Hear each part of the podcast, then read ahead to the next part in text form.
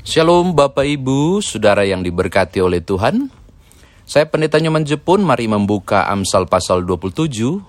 Amsal pasal 27 kita akan membaca ayat 23 hingga ayat yang ke-27. Amsal 27 ayat 23 hingga ayat yang ke-27.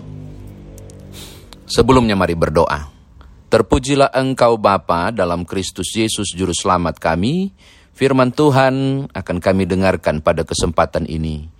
Kiranya kami beroleh hikmat dari Tuhan sendiri, memahami kekayaan firman Tuhan ini, lalu mengerjakannya. Terpujilah namamu demi Tuhan Yesus Juru Selamat. Amin. Amsal 27 ayat 23 hingga ayat yang ke-27. Kenalah baik-baik keadaan kambing dombamu. Perhatikanlah kawanan hewanmu. Karena harta benda tidak abadi. Apakah mahkota tetap turun-temurun? Kalau rumput menghilang dan tunas muda nampak dan rumput gunung dikumpulkan, maka engkau mempunyai domba-domba muda untuk pakaianmu dan kambing-kambing jantan untuk pembeli ladang. Pula cukup susu kambing untuk makananmu dan makanan keluargamu dan untuk menghidupkan pelayan-pelayanmu perempuan. Demikian firman Tuhan. Saudara saya dikatakan berbahagia jika mendengarkan firman Tuhan ini merenungkannya, memberitakannya. Istimewa melakukan dalam hidup beriman kita. Bapak Ibu, seperti yang saya sebutkan, setiap kali kita membaca kitab Amsal identik dengan Salomo dan kebenaran sekali uh, mulai dari pasal 10 eh, pasal 25 itu saudara akan menemukan eh, kumpulan Amsal Salomo yang dikumpulkan oleh Hizkia. Tapi kalau saudara mundur lagi dari pasal 10 Bapak Ibu akan menemukan kumpulan Amsal-Amsal Salomo. Jadi yang saudara baca dari pasal 10 sampai sekarang sudah tiba di pasal 27. Ini merupakan kumpulan Amsal Salomo hingga kemudian berakhir pada pasal yang ke-29. Wow, panjang sekali tulisan-tulisan Salomo mengenai perkataan-perkataan bijak. Mari kita lihat Bapak Ibu, pasal 27 ayat 23 hingga 27.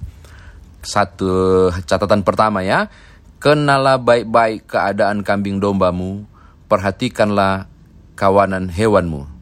Lihat Bapak Ibu ayat 23, kenalah baik-baik, perhatikanlah, ini bicara soal mereka tahu berapa jumlah kawanan hewan ternak mereka. Karena dibilang eh, perhatikanlah. Lalu mereka bisa bedakan mana punya orang, mana yang bukan punya orang. Iya toh? Karena harus kenal lah. Tapi juga mereka bisa tahu apakah dia dalam keadaan sehat atau dalam keadaan sakit.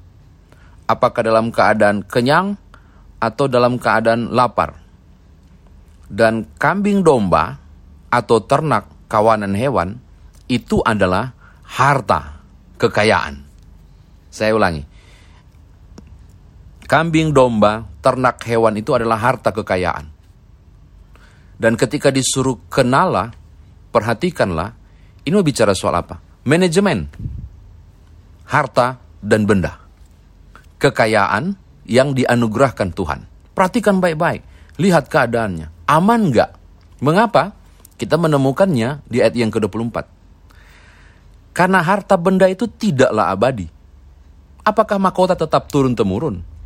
Mau bilang bahwa tidak ada yang abadi dari harta benda. Karena harta benda itu tidak tentu ada atau tidak ada atau habis. Tidak selamanya kita miliki. Maka Salomo bilang begini, Manage baik-baik apa yang ada.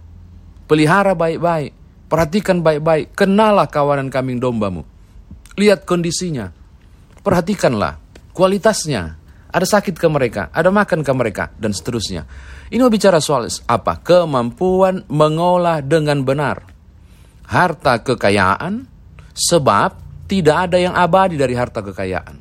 Karena kalau salah mengolah, kalau salah mengolah, maka bangkrut. Dan kalau bangkrut, coba lihat ayat 27, engkau tidak bisa.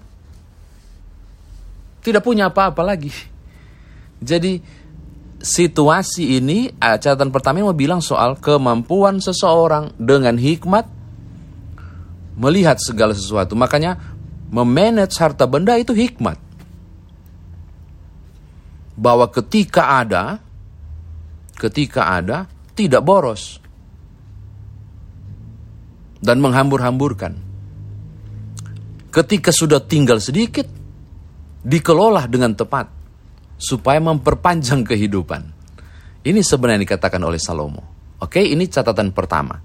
Yang kedua Bapak Ibu, tolong lihat ayat 25 sampai 27. Apa dampaknya? Apa efeknya?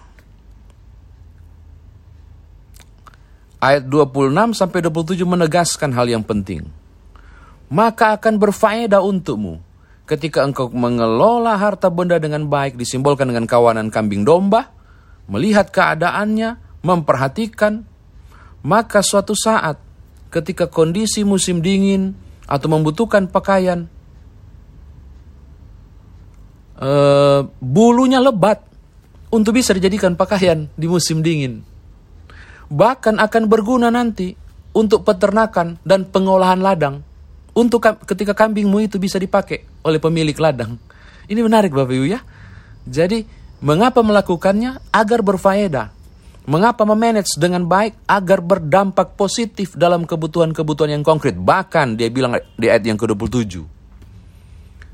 Dengan memanage harta benda dengan baik. Dengan cara kenalah, perhatikanlah itu. Ayat 27 bilang. Maka engkau tidak akan kekurangan. Engkau tidak akan kelaparan Bahkan engkau mampu untuk memelihara para pelayan-pelayanmu, bukan untuk engkau saja. Bahkan orang-orang yang bekerja di sekitarmu menjadi berkat. Itu catatan kedua. Jadi faedahnya adalah bermanfaat dengan baik. Faedahnya adalah tidak akan kemudian mengalami kekurangan. Kenapa? Karena harta benda diolah, dimanage dengan tepat. Catatan ketiga, yang ayat 27 yang tadi saya sebut bagian akhir bahkan menjadi berkat bagi orang sekitar.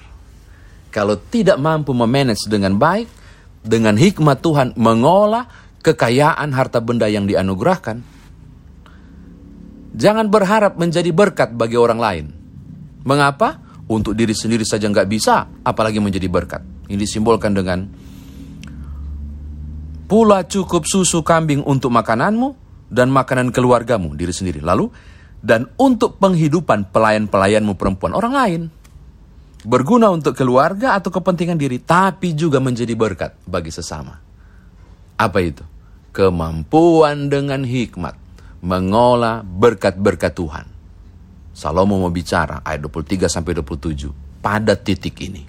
Saya kira demikian firman Tuhan ditafsirkan bagi kita. Nah, sekarang bagaimana kita bawa firman Tuhan ini dalam kehidupan beriman kita. Bapak Ibu, Bapak Ibu ternyata penting ya. Benar Tuhan memberkati engkau berkelimpahan, itu janjinya. Benar bahwa sumber berkat itu datang dari Tuhan, ya dan amin. Tetapi perlu hikmat, sekali lagi kata Salomo, perlu hikmat untuk memanage dan mengolah. Kenalah baik-baik, perhatikanlah kawanan dombamu.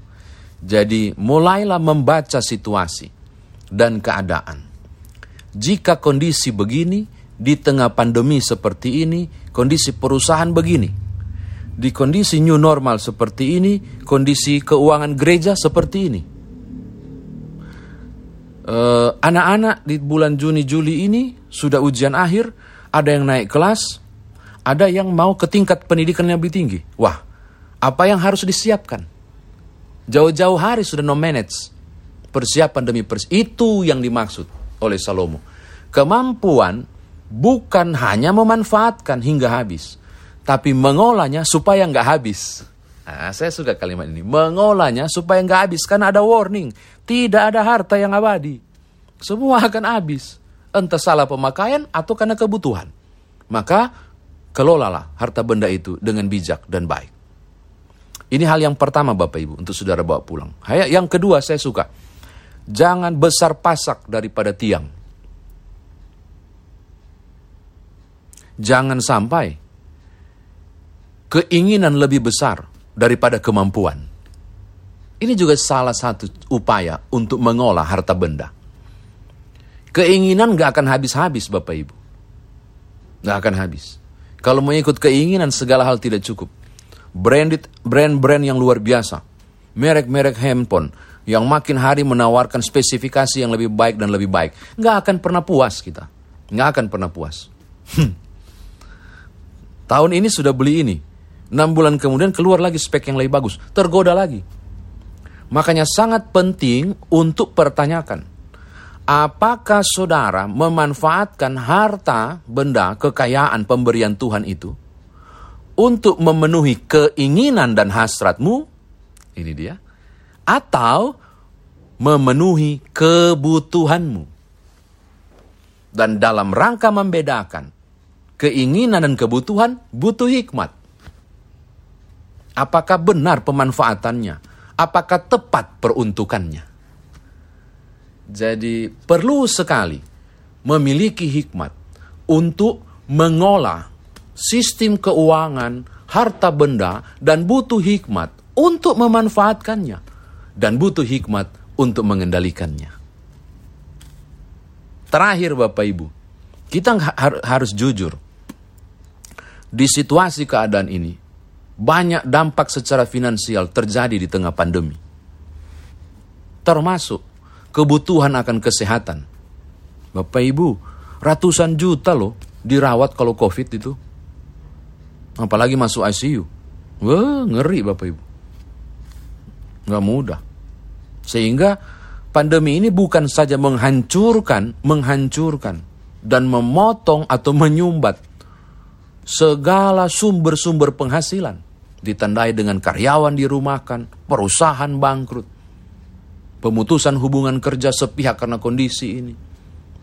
Itu. Tetapi juga, tetapi juga pandemi ini menguras apa yang kita tabung, menguras apa yang kita miliki. Jadi benar Bapak Ibu kata Salomo ini penting. Saudara butuh hikmat untuk mengolah apa yang sudah ada. Sederhana saya mau katakan begini, kalau kemudian berbagai pintu-pintu untuk sementara tersumbat karena pandemi dan kita tidak bisa mendatangkan lagi beberapa sumber pemasukan adalah baik untuk melakukan hal penting ini apa yang ada dikelola dengan baik dan benar. Untuk gereja pun ini sangat penting. GPIB secara khusus saya tidak bicara gereja yang lain. Berapa gereja terdampak karena pandemi ini dan kondisi keuangan gereja menurun. Ya ketika nyusun program jangan jor-joran. Ketika mengeksekusi program walaupun sudah diketok sekalipun, sekalipun sudah diketok. Saya kira perlu lihat realitas. Kayaknya kita nggak mungkin jalankan program yang sudah diketok ini. Karena oh nggak bisa, ini kan sudah diketok. Bukan, ini bukan soal menjalankan program, tapi juga memanage ke keuangan gereja yang adalah milik Tuhan dengan baik dan benar.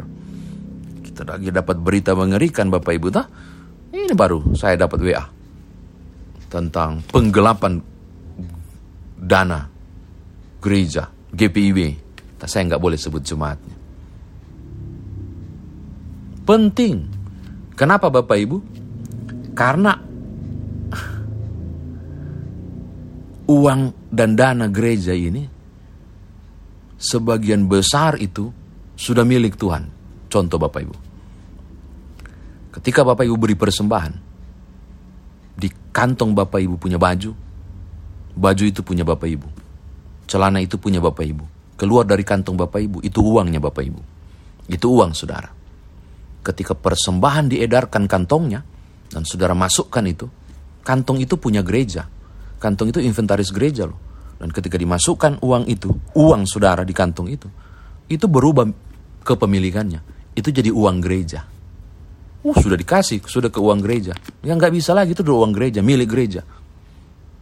Tetapi ketika mimbar kecil pelayan Tuhan berdoa, Tuhan terimalah persembahan kami. Oh itu berubah lagi statusnya. Dari uang gereja menjadi uangnya Tuhan. Dan ketika jadi uang Tuhan, saudara punya tanggung jawab moral, saudara punya tanggung jawab orang percaya dan seorang pelayan yang dipercayakan, untuk mengolah dengan tepat. dana itu. Gitu.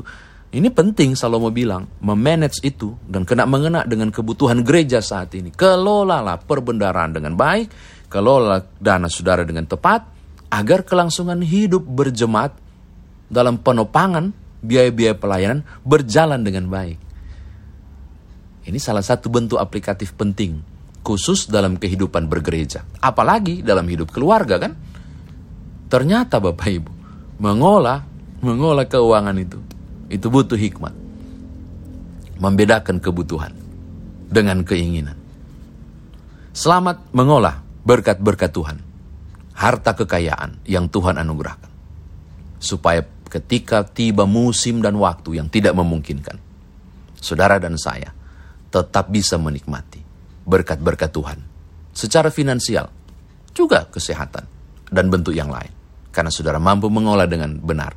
Anugerah dan berkat yang Tuhan anugerahkan. Secara khusus hari ini, bicara soal harta benda. Tuhan berkati Bapak Ibu Saudara. Haleluya. Amin.